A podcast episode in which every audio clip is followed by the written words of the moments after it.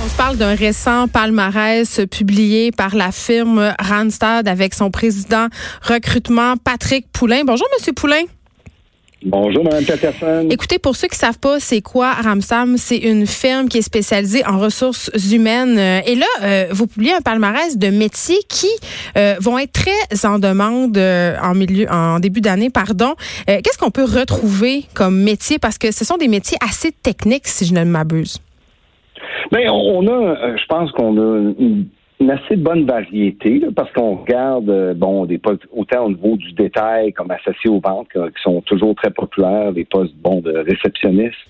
Euh, on a aussi des postes au niveau plus au niveau métier spécialisé où est-ce qu'on retrouve euh, justement des mécaniciens, des soudeurs, des camionneurs aussi où est-ce que ça prend certaines études.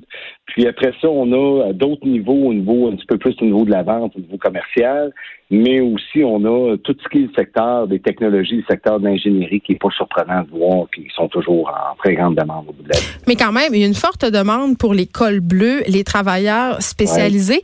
Moi, euh, quand je vois des affaires comme ça, je me dis quand même, euh, c'est quand même un peu drôle, Monsieur Poulain, parce que dans mon temps, bon, on dirait que j'ai 78 ans, là, mais on valorise, je sais pas si c'est encore ça, mais on valorisait pas tellement les métiers techniques. C'est-à-dire, si tu faisais un DEP, si tu faisais une technique au cégep, tu étais un peu perçu mm. comme un cancre. On encourageait beaucoup les gens à faire des études universitaires. Est-ce qu'on valorise assez les métiers techniques selon vous maintenant?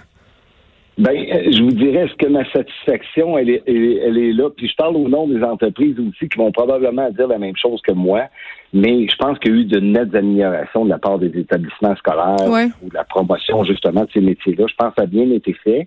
Euh, la seule chose, est-ce qu'on est rendu au point où est-ce que c'est hyper valorisé d'aller dans des métiers techniques?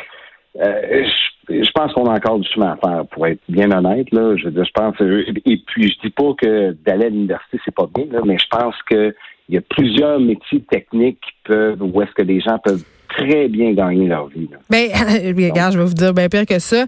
Moi, j'ai des diplômes qui valent pas grand-chose sur le marché du travail. Là. Un diplômé en sociologie, ça gagne pas mal moins en général qu'un soudeur, qu'un camionneur. Tu sais, il y a quand même, euh, je dis dans votre palmarès, en sixième position, responsable du développement commercial. Euh, le salaire peut aller jusqu'à 164 000 par année. Je veux dire, c'est pas parce qu'on fait une formation universitaire que forcément on va être mieux rémunéré. Au contraire, dans les métiers techniques, les gens gagnent en majorité assez bien leur vie.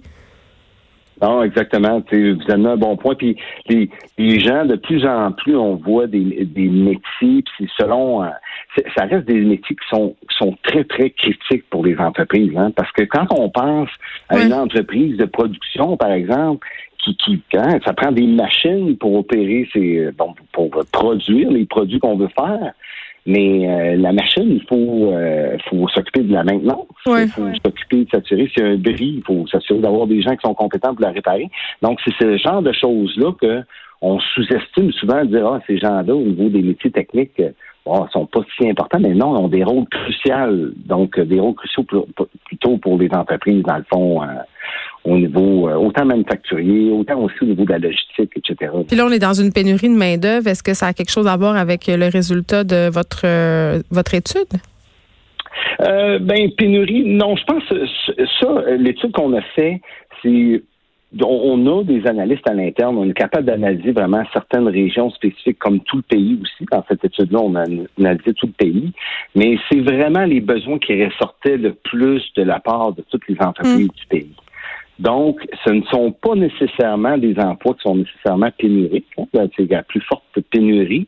Par contre, ce que ça veut dire de l'autre côté, c'est que moi, si je suis une entreprise et j'ai un de ces postes-là qui est euh, justement un poste important que je veux recruter, mais je vais devoir me démarquer comme employeur et je vais devoir m'assurer justement que j'ai une bonne image et que je sois attrayant comme employeur pour recruter parce qu'on sait que justement certains de ces postes-là, comme au niveau des métiers comme soudeur par exemple, c'est euh, camionneurs aussi, sont des bons exemples de postes où est-ce que c'est c'est vraiment difficile de recruter ces gens-là. Le seul petit bémol que j'aurais par rapport à ce palmarès-là, M. Poulain, puis je suis curieuse d'avoir votre opinion à ce sujet-là, c'est par rapport au décrochage scolaire, OK?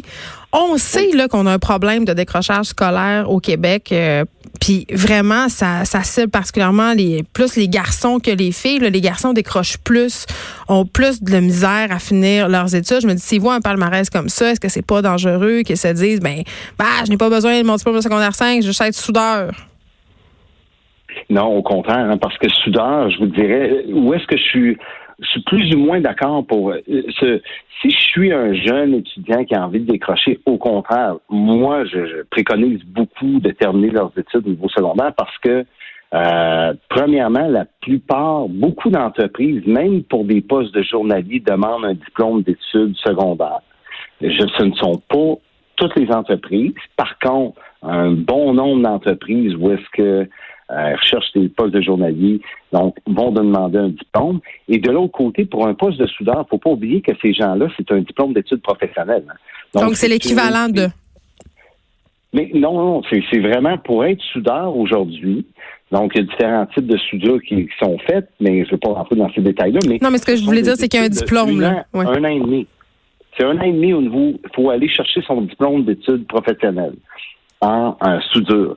Donc, ces gens-là, vont étudier une un an et demi de temps au niveau euh, des écoles secondaires pour aller chercher leur diplôme. Très bien, vous me rassurez. Patrick Poulain, merci, président recrutement chez Randstad Canada. On se parlait par rapport à ce palmarès des métiers qui seront très en demande en ce début d'année, des métiers qui sont ben, qui sont quand même assez diversifiés, soudeurs, responsables du développement commercial journalier et qui souvent, puis là, vraiment, ont des salaires plus intéressants que bien des jobs euh, qui requièrent des diplômes universitaires.